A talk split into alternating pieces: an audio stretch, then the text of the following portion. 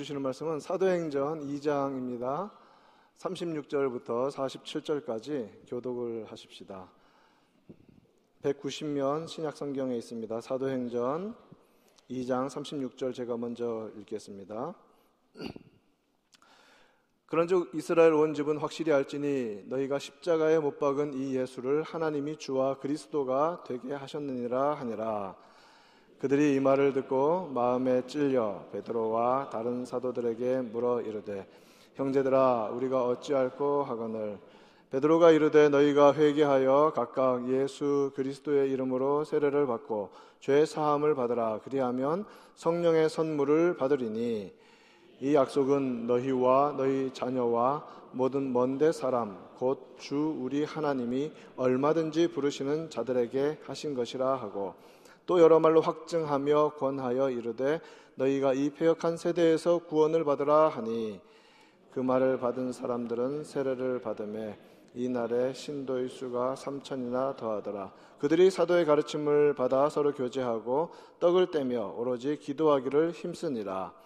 사람마다 두려워하는데 사도들로 말미암아 기사와 표적이 많이 나타나니 믿는 사람이 다 함께 있어 모든 물건을 서로 통용하고 또 재산과 소유를 팔아 각 사람의 필요를 따라 나눠주며 날마다 마음을 같이하여 성전에 모이기를 힘쓰고 집에서 떡을 떼며 기쁨과 순전한 마음으로 음식을 먹고 하나님을 찬미하며 또 온 백성에게 칭송을 받으니 주께서 구원받는 사람을 날마다 더하게 하시니라.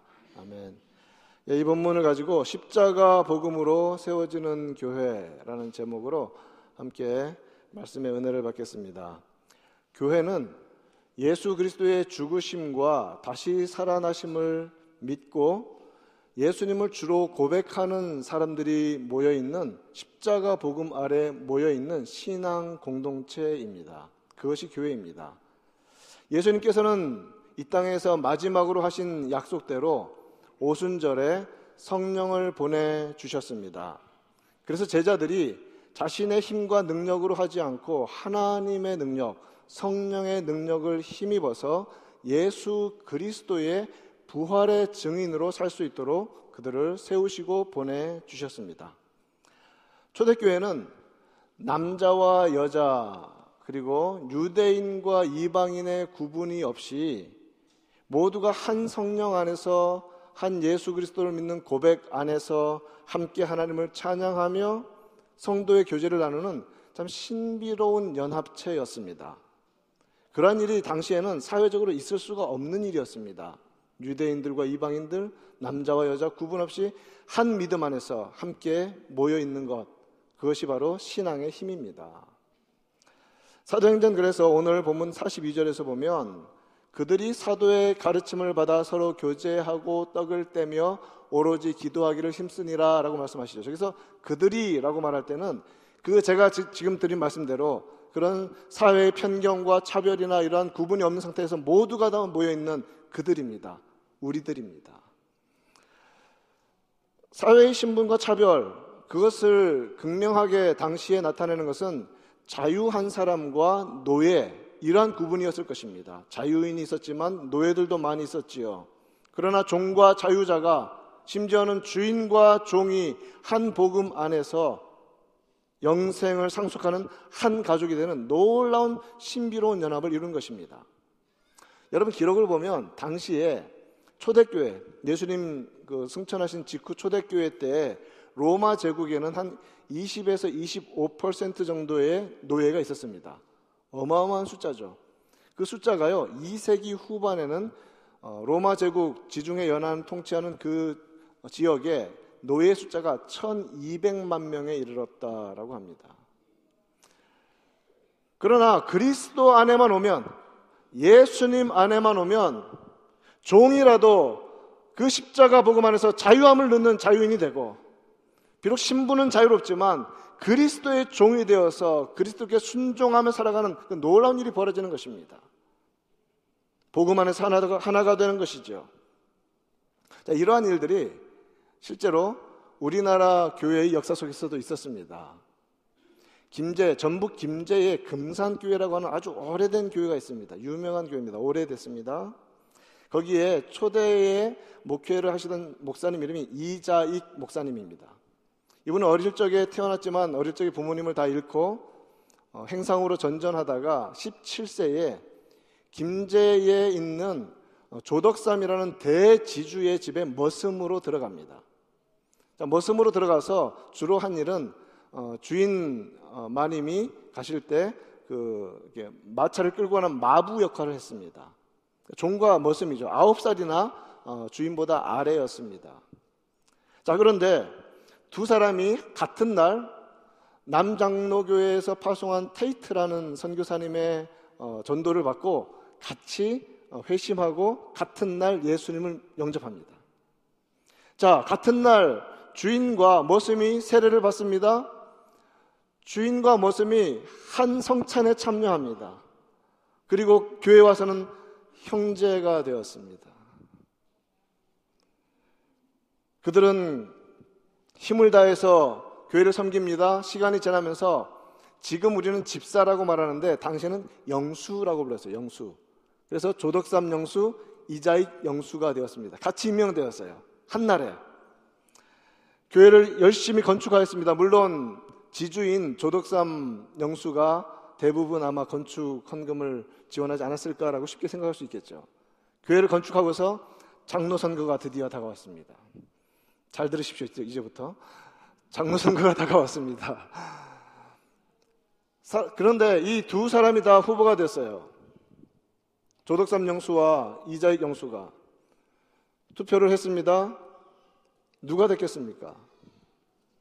당연히 조덕삼 영수가 됐으면 이거 예화를 쓰지도 않습니다.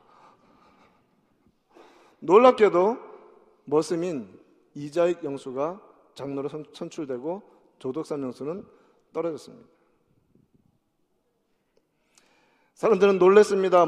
막 수근수근합니다. 이때 조덕삼 명수가 이렇게 말했습니다. 여러분 잘 들어보세요. 이 결정은 하나님이 내리신 결정입니다.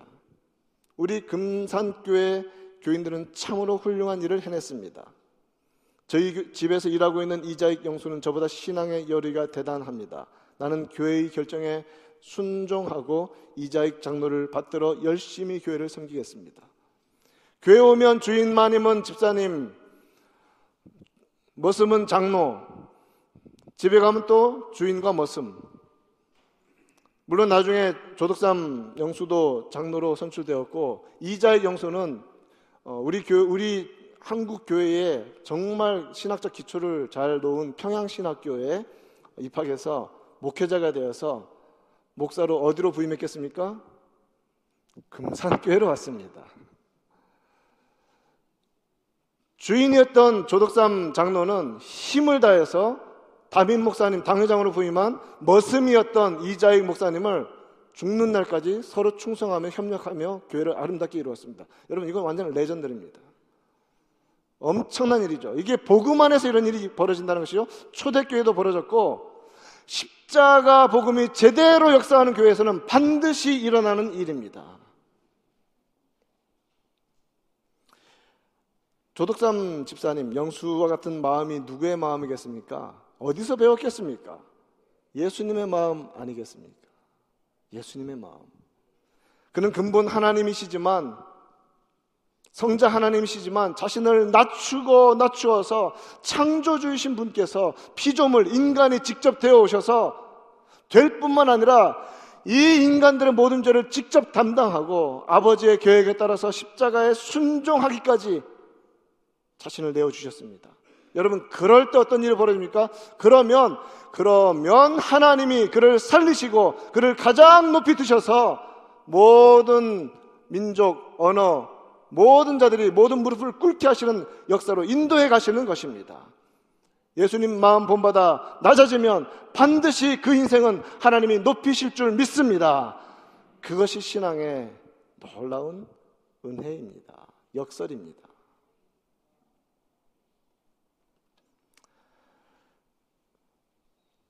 그래서 마태복음 23장 12절에서는 주님께서 분명히 말씀해 주셨습니다. 누구든지 자기를 높이는 자는 낮아지고 누구든지 자기를 낮추는 자는 높아지리라. 예수님 닮아서 낮아지고 낮아지고 낮아지면 여러분 천국 가면 가장 하나님께서 높이 드셔서 영광스럽게 영화롭게 칭찬하시고 상 주실 줄 믿습니다. 여러분 그런 축복을 바라보며 우리는 살아가는 것입니다. 그런 축복 붙잡고 기꺼이 순종하고 기꺼이 낮아지고 예수님 따라가는 것입니다.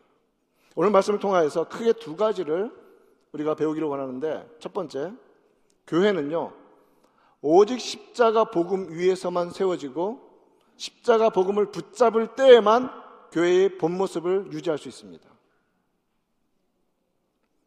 십자가 복음이 말씀대로 순전하게 정결하게 선포되면 교회는 신비로운 부흥을 경험합니다.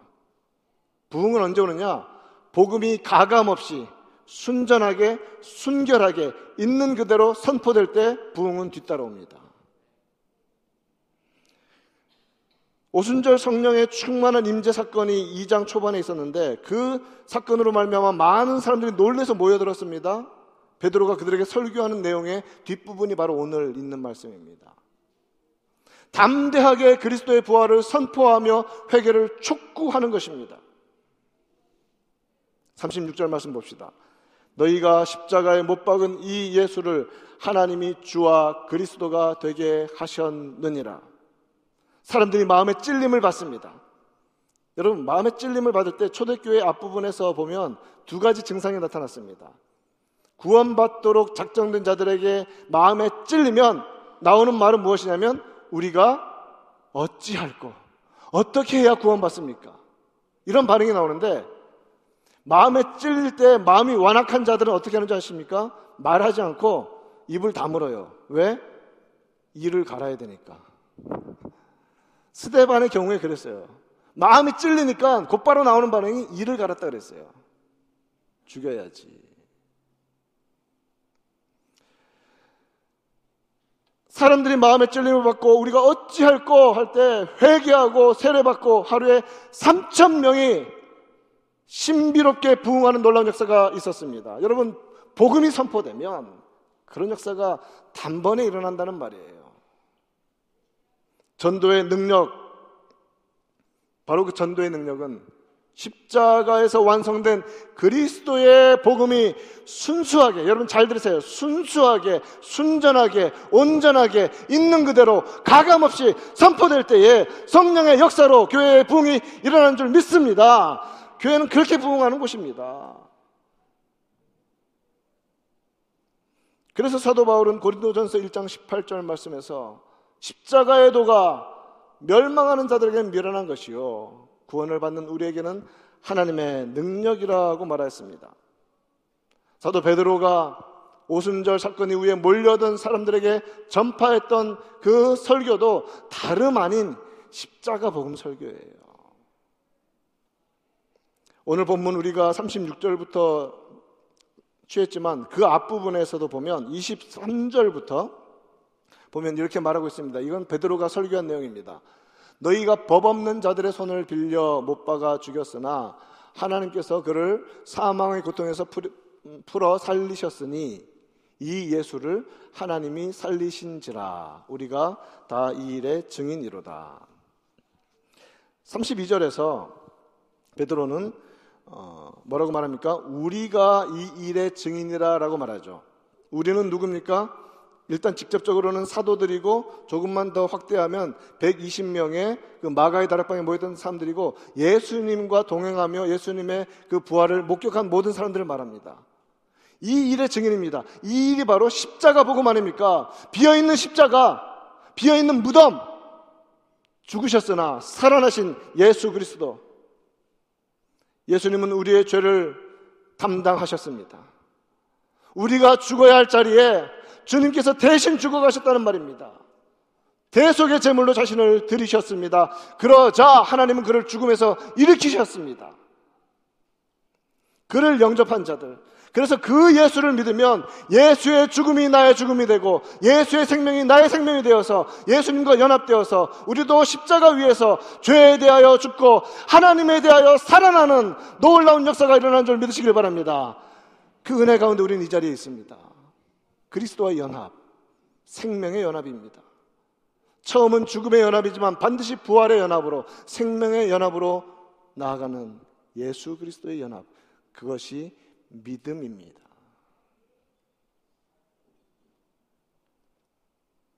십자가 복음의 핵심은 어디에 있을까요? 바로 예수님이 제사장 되심입니다. 그것도 영원한 제사장이십니다. 우리 한번 따라해 볼까요? 십자가 복음의 핵심은 예수님이 영원한 제사장이라는 사실에 기인한다. 여러분 잘 기억하십시오. 영원한 제사장. 히브리서 7장 24절 말씀입니다. 성경에서 우리에게 가르쳐 주는 말씀이에요. 예수는 영원히 계심으로 그 제사장 직분도 갈리지 아니하느니라. ESV는 이렇게 원어적인 지금 성경에서 가장 가까운 원어 영어 성경은 어, 그 ESV인데 원어가 이렇게 써 있는 거죠. He hold his priesthood permanently because he continues forever. continues forever. 무엇을 continue한 거예요? 그 직분을, 그 하나님 되심을, 그 영광스러우심을, 그 중보자 되심을, 그 제사장이심을 영원토록 하신다는 거예요.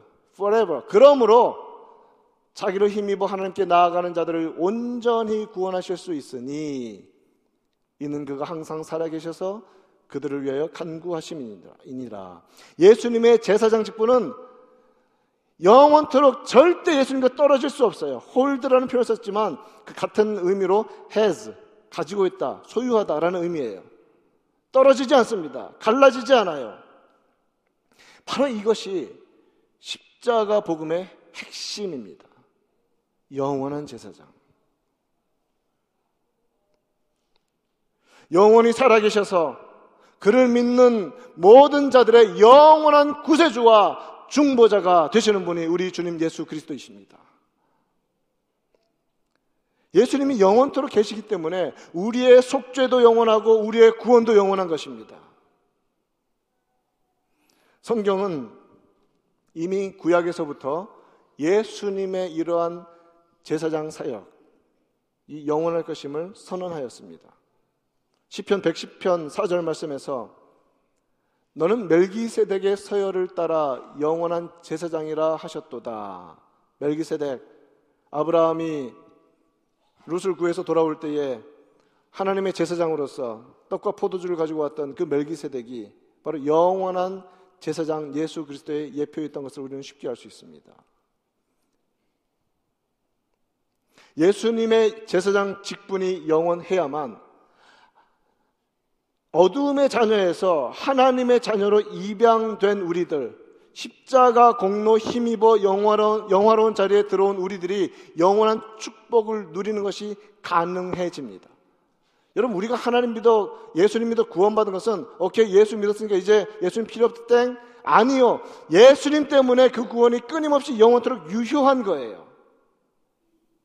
예수님 때문에. 예수님의 제사장 되심 때문에, 중보자 되심 때문에.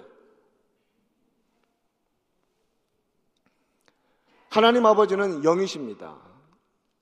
그래서 새 하늘과 새 땅, 우리 주님 재림하신 후에 이 새 하늘과 새 땅 가운데 우리가 영원토록 살 때에도 하나님은 영이시기 때문에 우리는 하나님 아버지를 성령님을 육안으로 볼 수는 없어요. 그런데 놀랍게도 영원토록 완전한 하나님이시며 영원토록 완전한 인간이신 예수님이 영원토록 우리와 그 새하늘과 새 땅에 함께 거하실 줄 믿습니다. 우리는 그래서 주님을 바라보며 하나님을 찬양하며 영원한 기쁨 가운데 살아가게 될 것입니다. 예수 그리스도. 그러므로 영원한 제사장이신 그리스도의 대속과 중보의 은혜에 집중할 때 생명력이 회복됩니다. 개인과 교회, 예수 믿어 이 구원의 자리에 온 모든 개인들과 그 개인들이 모인 교회 모두가 십자가 복음에 완전히 사로잡혀 있을 때에 개인과 가정과 교회가 복음 안에서 온전해집니다. 복음 안에서 온전해지는 거예요. 여러분 사도 바울이 3차에 걸쳐서 전도 여행을 평생토록 예수 믿은 다음에 했는데 그가 복음 전하, 전할 때, 선교할 때, 여러분 그때와 비교해서 선교 환경이 더 척박하고 열악한 때가 언제였겠습니까? 없어요. 그때는요, 하나님에 대한 개념도 없고 예수님은 더더욱 알지 못하고 기독교라는 종교에 대해서도 알지 못하는 그런 완전히 아무도 없는 그 땅에 그는 계속해서 다녔던 것입니다. 그런데 중요한 것은 가서 그가 무엇을 했습니까? 듣든지 아니 듣든지 알아듣든지 못 알아듣든지 너희들이 지금까지 몰라서 그렇지 예수 믿어야 구원받는다. 그는 죽으셨지만 살아나신 하나님이시다. 이 사실을 선포했다는 것입니다. 여러분 그렇기 때문에 선교와 전도를 감당하실 때에 가장 중요한 것은 컨텐츠입니다. 복음입니다. 복음이 모든 복음 전파에서 핵심이 되어야만 합니다. 방법, 여러 가지 환경 다 중요하지만 정말 우리는 무엇에 집중하고 있는가? 그래서 선교 훈련 받을 때 사실은 가장 중요한 것은 복음이 무엇인지에 대해서 더 많이 공부하고 더 많이 깊이 들어가고 자신 있게 생명다의 십자가 복음 전파할 수 있는 그 능력이 복음 전파에서 가장 중요하단 말입니다. 너무 조용하니까 한번 물어보겠습니다. 믿으십니까?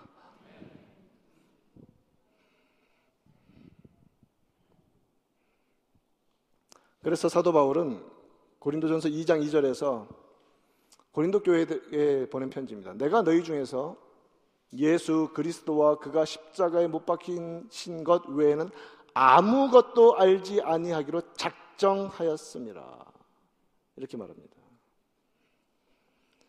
십자가 복음만이 능력입니다. 그래서 사도 바울은 십자가 복음 붙잡고 그 복음 전하다가 돌 던지면 돌 맞고 십자가 복음 전하다가 죽을 만큼 때리면 채찍질 당하고 십자가 복음을 그렇게 그렇게 전파했던 것입니다. 십자가 복음만이 능력입니다. 십자가 복음 굳게 붙잡고 거기에 집중하며 구원의 기쁨과 평강과 성령의 충만한 임재를 누리는 우리 개인과 교회 되기를 간절히 축원합니다. 십자가 복음이 교회를 살립니다. 자, 두 번째로 오늘 우리가 말씀을 통해서 깨달아야 할 것은 이 십자가 복음은요, 너무 능력이 있어서 역동적이어서 다이나믹, 그 다이나마이트 같은 힘이 있어서 가만히 있지, 를 못해요. 우리 심령 가운데 이 떨어진 이 다이나마이트와 같은 이 복음, 십자가 복음은요, 끊임없이 역사하여서 마치 그 핵 융합이 일어난 것처럼, 핵 폭발이 일어난 것처럼 주변에 구체적인 변화를 전파하게 되어 있습니다. 한번 따라해 볼까요? 십자가 복음은 삶의 구체적인 변화를 동반한다. 반드시 동반되게 되어 있습니다. 복음이 제대로 그 심령 안에 들어가 있다면. 왜 그렇습니까? 복음이 들어오지 않을 때는 우리의 방향 자체가 죄악으로만 향해져 있습니다. 어둠으로 그냥 자동적으로 이끌립니다. 물론 예수 믿은 다음에도 자꾸 이 중력처럼 끌어당기는 게 있죠. 그러나 근본적으로 예수를 믿으면 하나님이 기뻐하시는 일을 위해서 방향이 완전히 선회됩니다. 그 방향으로 나아가게 됩니다. 그러기 때문에 그것을 가리켜서 변화라고 말하는 것입니다. 42절 말씀부터 보면 자, 그 전까지 전혀 예수님을 알지 못하던 사람들이 함께 복음을 붙잡고 믿으니까 그들이 사도의 가르침을 받고 서로 교제하고 떡을 떼며 오로지 기도하기를 힘쓰니라. 모든 물건을 서로 통용하고 또 재산과 소유를 팔아 각 사람의 필요를 따라 나눠 주었다라고 말합니다. 십자가 복음을 통하여서 구원의 은혜가 그 10년 가운데 흘러 들어가니까 삶이 완전히 다 변화됩니다. 예배의 자리를 사모하여서 모이기를 힘씁니다. 하나님을 함께 찬양합니다. 말씀 배우기를 기뻐합니다. 그리고 각자의 문을 열어서 대접하기를 힘씁니다. 여러분 예수 제대로 믿고 은혜가 흘러 들어가면 문턱이 반드시 낮아지게 되어 있습니다. 그리고 문턱을 낮추십시오. 복이 들어갑니다. 대접하기를 힘쓰십시오. 여러분 혹시 오이코스 하면서 아직까지도 오픈이 힘든 가정 있습니까? 제가 단언코 단언코 축복하건데 문 열면 복이 들어옵니다. 오이코스 오픈하시기 바랍니다. 목자들 아멘. 그렇게 대접하고 문턱이 낮아지면 하나님의 축복이 들어오는 거예요. 그런데 세상 사람 부르기 전에 먼저 그리스도 안에서의 교제를 먼저 하세요. 그게 우선입니다. 믿는 자들의 연합. 십자가 복음에 집중할 때 이렇게 예수님의 마음을 품고 내면과 외면의 필연적인 그런 변화를 경험하게 되는 것이죠. 자, 그래서 우리가 잘 알다시피 사도 바울이 많은 서신을 보냈는데 그 대부분의 서신들 중에 그 교리에 관한, 구원에 관한, 교회에 관한 이야기들을 많이 하지만 반드시 뒷부분에 무엇을 붙여놔요? 삶의 변화에 대한. 자, 이러한 구원을 얻은 성도가 어떻게 살아가야 하는지에 대한 것을 로마서에서도 말하고, 에베소서에서도 말하고, 언제나 삶의 변화에 대한 명령이 뒤이어지죠. 왜 그렇습니까? 십자가 복음의 능력은 가장 가까운 삶의 관계에서 일어납니다. 여러분 잘 기억하세요. 십자가 복음의 능력은 나를 변화시킬 뿐만 아니라 내 삶의 관계를 내가 변화시키는 동력이 되게 하셔서 관계의 변화가 반드시 일어납니다. 여러분 갈 때마다 사람들이 다 도망갑니까? 아니면 살, 가, 가는 곳마다 살아납니까? 내가 가면 다 죽어. 아니면 내가 가면 다 살아. 뭡니까? 관계가 변화돼요, 관계가.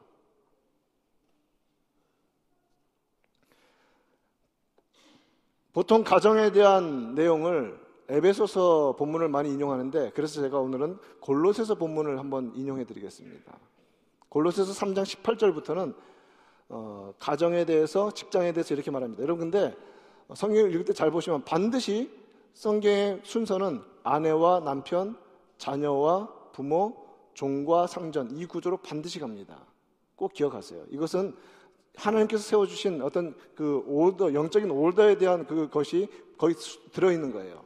자, 아내들아, 남편에게 복종하라 라고 말합니다. 복종, obey라는 말인데 여기는 기본적으로 respect가 들어갑니다. 아마 요즘 시대에 그 젊은 세대 주례하면서 아내한테 대고 복종이라는 단어를 쓰면 주례사를 다 끝내지 못하고 쫓겨날 가능성이 높지 않을까? 라는 생각이 듭니다. 성경은 근데 말해요. 아내들아, 남편들에게 복종하라. respect 하라. 19절에서 뭐라고 말합니까? 남편들아, 아내를 사랑하며 괴롭게 하지 말라. 이 2000년 전에 썼는데 남편들이 남, 부인 괴롭게 하는 일은 수천 년의 역사를 지닌 일이라는 것이 증명되고 있습니다. 자녀들아 모든 일에 부모에게 순종하라. 그 다음에 아비들아 부모죠. 너희 자녀를 노엽게 하지 말지니 낙심할까 함이라. 종들아 모든 일에 육신의 상전들에게 순종하되 오직 두, 주를 두려워하여 성실한 마음으로 하라. 그 다음에 4장 1절에서는 상전들아 의와 공평을 종들에게 베풀지니 너희에게도 하늘의 상전이 계심을 알지어다. 십자가 복음이 우리 안에 들어 있습니다. 십자가 복음이. 자, 그러면 이 성경의 순서대로 남편이 늙어가고 힘 빠지고 은퇴해서 돈도 못, 못 벌어오고 그런 남편일지라도 존중합니다. 남편들, 아멘. 그리고 와이프가 갱년기 후에 점점점 세지고 무서워지고 아무리 그래도 남자는 넉넉한 마음으로 너 내 목숨 바쳐서 사랑한다 품는 그 사랑을 베풉니다. 와이프들 아멘. 가장 가까운 곳에서 십자가 복음을 역, 역사하는 거예요. 그리고 부모님 이것 저것 안 주었다고 말한 것이 아니라 존중하고 더 챙겨드리는 거고 자녀들에 대해서는 어떻게 하는 거예요? 여러분, 우리가 못한 것을 애들이 할 수 있다고 자꾸 생각하면 안 돼요. 애들 마음에 십자가를 심어 주십시오.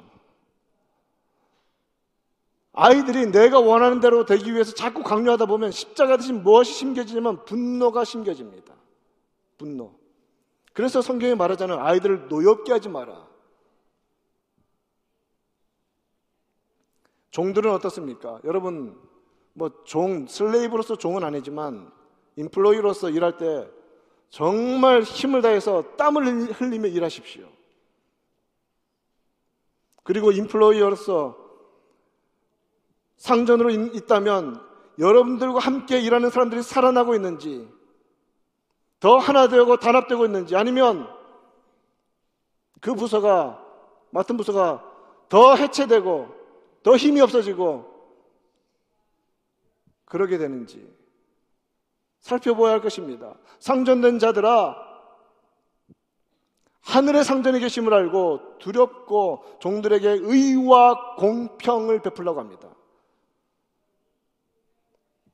의와 공평. 십자가 복음, 우리가 지금 이렇게 말한 이 모든 일들에서 이 가장 가까운 관계 속에서 되어지지 않고 있다면 문제는 어디 있냐면 우리가 십자가 복음에 제대로 순종하지 못하고 있는 증거가 되는 것입니다. 십자가 복음은요, 삶 전체를 바꿔요.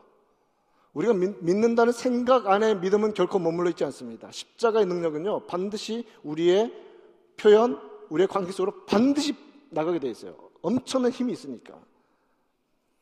1907년 평양에서 일어난 대부흥 운동, 아, 평양 부흥운동을 하도 예를 들어서 정말 미안한데, 저도 펠로십 교회에서 한 10번은 예로 든 것 같아요.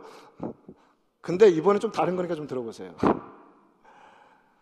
대부흥운동에 어떤 일이 벌어졌어요? 회심하고 용서를 구하는 일들이 벌어졌잖아요. 회개를 통하여서 삶이 근본적인 본질적인 변화가 일어납니다. 인간 관계가 새로워지는 거예요. 그래서 성령의 역사가 강하게 임하니까 사람들이 첫 번째 여러분 이것이 회개의 순서가 아니라 죄를 깨닫게 돼요.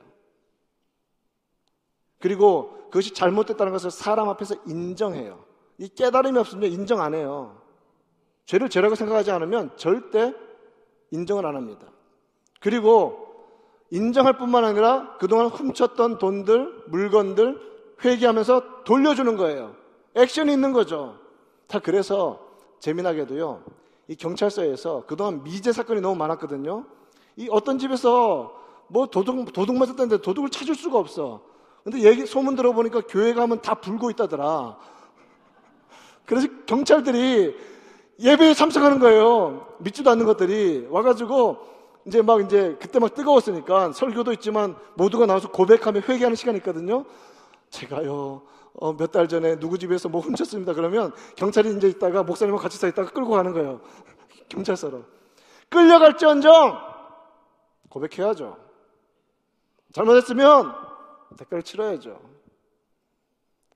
여러분 이것이 진짜 복음의 능력이 실제적인 모습에서 나타나는 모습이에요. 자, 그리고 평양 대각성 이후에 제가 참 그 희귀한 자료인데 찾았는데요. 가정 10계명이라는 것이 이렇게 사람들 사이에 퍼졌는데요. 여러분 잘 기억하세요. 이것이, 이것이 112년 전에 어, 그 평양 교 평양 그 인근에서 이렇게 어, 교인들 사이에 있었던 것인데 한번 보세요. 어, 그 평양 대각, 성 이후에 생겨난 가정 십계명인데 1계명부터 5계명까지는 남자들에 관한 것이고 6계명부터 10계명까지는 여자 그 부인들에 관한 거예요. 그래서 저랑 1계명하고 5계명은 남자들이 같이 좀 읽어 봅시다. 어, 그때 혹시 저 그 부인 되신 분들이 마음에 은혜가 있으면 아멘하고 큰 소리 하시기 바랍니다. 자, 1계명부터 우리 같이 한번 남자들 같이 저랑 같이 읽는 거예요. 시작. 제 일은 남편 되느니 밖에서 불편하던 얼굴로 집안 식구를 대하지 마오. 제 이는 남편 되느니 무단으로 나가서 자거나 밤늦게 돌아오지 마오. 아멘 해야죠. 제 3은 남편 되느니 자녀 있는 데에서 그 아내의 허물을 책하지 마오. 제 4는 남편 되느니 친구를 접대하느라 아내를 괴롭히지 마오. 제5는 남편 되느니 의복으로 잔말 마오. 예, 사진 찍으세요. 여성들 빨리 찍으세요. 이제 남, 남자들 사진 찍을 차례가 다가옵니다. 우리 제 6은부터 같이 한번 읽어볼까요? 시작. 제 6은 아내 되느니 남편의 부족한 일이 있거든 종용히 남편에게 권할 것이요 결단코 군소리 마오. 자, 제 7은 아내 되느니 집안의 물건이 핍절하다는 소리를 잘 조절해서 하시오.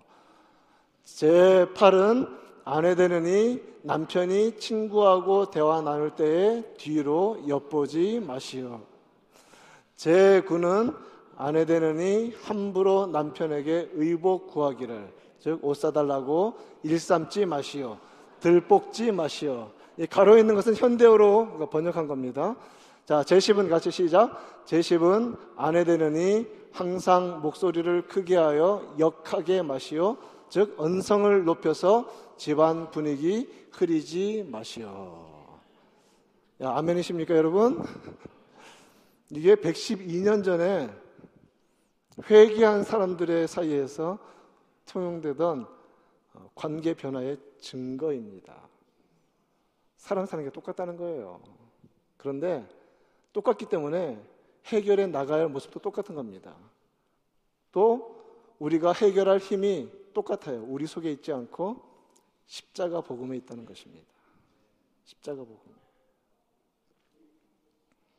십자가 복음은 이처럼 동심원의 구조에서 변화를 일으키며 영향을 미치며 확산되어 나갑니다. 여러분 그림을 보시면 1번 반드시 십자가 복음은 순서대로 떨어지게 되어 있어요. 5번으로 먼저 떨어지지 않아요. 우리의 심령 중심에 떨어지는 거예요. 우리의 마음 깊은 곳에 십자가가 십자가 복음이 다이나마이트처럼 핵폭탄처럼 떨어지면 이것을 품고 있으면 핵융합이 계속 일어남으로 말미암아 내 언어와 내 표현과 내 모든 것들이 변화되어지죠. 그리고 십자가 마음과 정신, 정신을 가지고 가장 가까운 관계, 내 아내에게, 내 남편에게, 내 자녀들에게 하나님이 기뻐하시는 그 말씀대로 순종하면서 대하고 내 본성은 어긋나지만 하나님께서 기뻐하시는 새로운 본성대로 행하는 것입니다. 직장에서도 마찬가지고요. 그리고 그것이 더 나아가서 십자가 복음은 계속해서 계속해서 우리의 신앙생활, 사회생활, 직장생활, 세계 전파로 이렇게 퍼져나가는 것이 복음의 그러한 내재적인 성격입니다. 그래서 예수님께서도 오직 성령이 너에게 임하시면 너희가 권능을 받고 예루살렘과 온 유대와 사마리아와 땅끝까지 이르러 내 증인들이라. 같은 역사로 십자가는 우리 안에서 역사합니다. 같은 패러다임으로. 그 은혜가 저와 여러분 개인의 심령과 가정과 교회 가운데 충만히 넘치기를 축원합니다.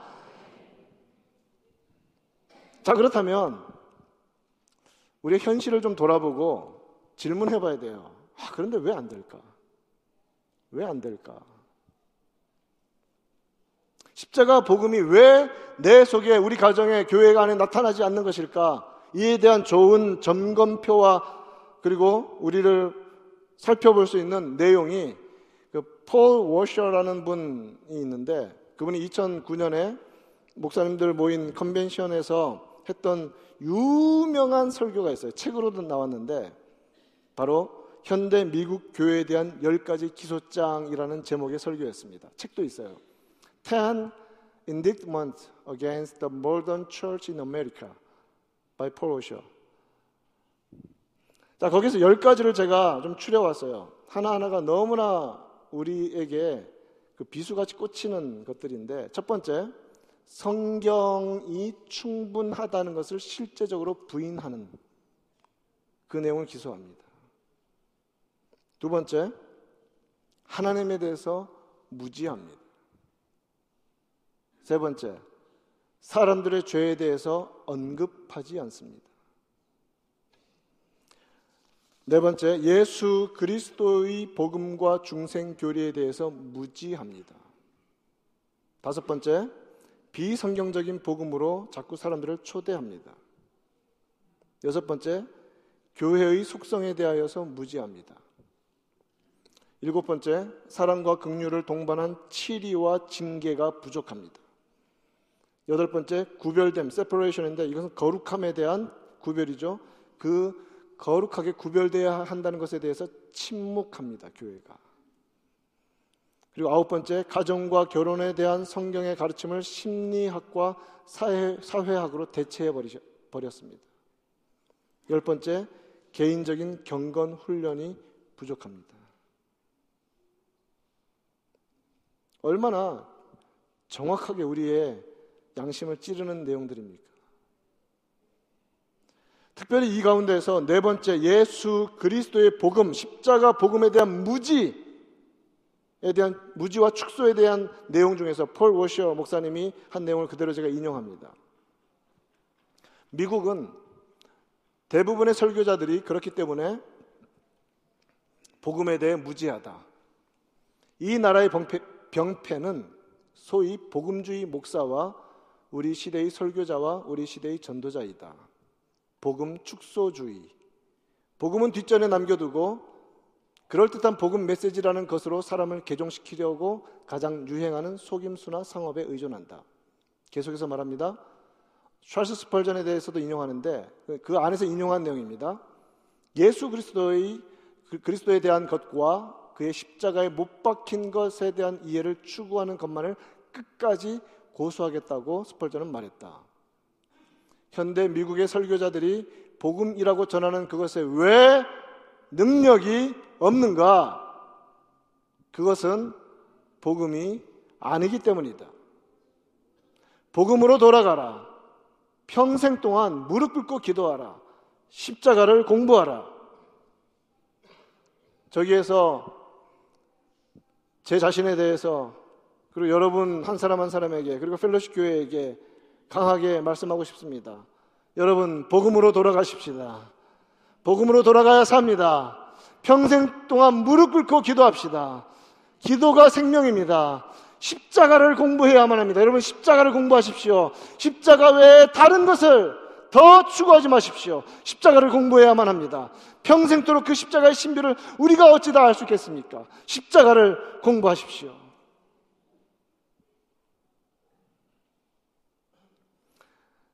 항상 십자가 복음만 붙잡고 말씀과 성령의 인도함을 받으며 살아가는 저와 여러분 교회 되기를 간절히 축원합니다.